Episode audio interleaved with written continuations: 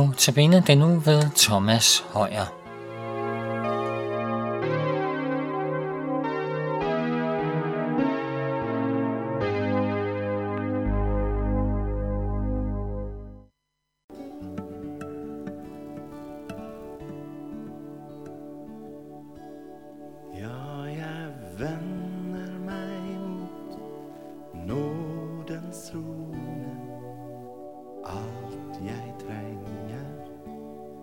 Finnes der liv og håb for evigheten,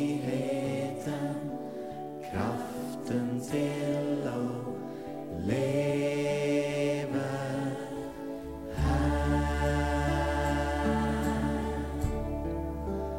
Ja, jeg vender meg mot nådens trone.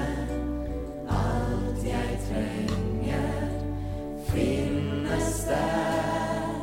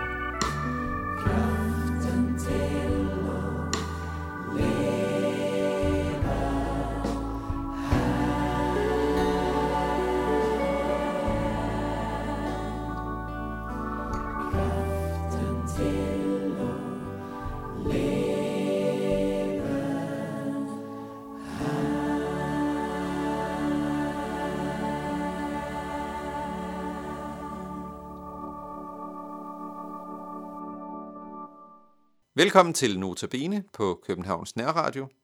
Mit navn er Thomas Højer. I denne uges Nota Bene-udsendelser, der ser vi på tekster fra det ellevte kapitel af Matteusevangeliet. Og i vers tyve står: Da begyndte Jesus at revse de byer, hvor de fleste af hans mægtige gerninger var sket, fordi de ikke havde omvendt sig. Ve dig, Korazin, ve dig, Bethsaida. For hvis de mægtige gerninger, der var sket i jer, var sket i Tyrus og Sidon, havde de for længst omvendt sig i sæk og aske.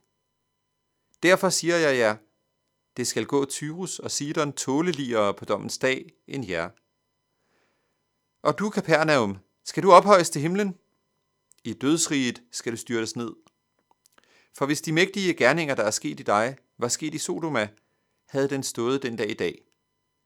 Derfor siger jeg jer, det skal gå Sodomas land tåleligere på dommens dag end dig.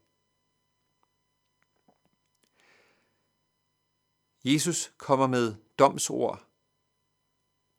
Underligt nok er det domsord over byer, ikke domsord over mennesker. Det ser vi i andre sammenhænge, at Jesus gør. For eksempel domsord over farisæere, hvor han advarer imod farisæernes hykleri og advarer disciplene mod at kopiere den. Men her der er det domsord over byer. Det er naturligvis ikke byerne, Jesus sigter til, men byernes indbyggere. Og øh, det her det er et kerneeksempel på, at der kan ske tegn og under, uden at det medfører omvendelse. For der er sket tegn og under i Korazin, Bethsaida og Kapernaum. Ikke mindst i Kapernaum. Hvis man laver en optælling af de tegn og under, vi læser om i evangelierne, så vil man se, at omkring firs procent af dem finder rent faktisk sted i Kapernaum. Det var måske ikke så underligt. Kapernaum husede ligesom missionsstationen, hvorfra at Jesu gerning udgik. Og det var vist nok i Simons svigermors hus i Kapernaum. Så øh, basen lå i Kapernaum, og mange gerninger, mange store gerninger fandt sted i Kapernaum. Men Kapernaum har ikke omvendt sig. Hvorfor ikke? Jeg tror, at det skyldes, at menneskeligt set, så øh, er det sjældent, at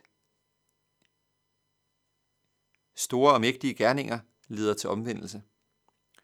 Og derfor er det også en, en øh, forkert vej at gå ind på, at stille Jesus over for den prøve, der hedder: Jesus, jeg omvender mig, hvis du... Og så fuldfører man sætningen med et eller andet øh, krav, eller bøn, eller suk, man har.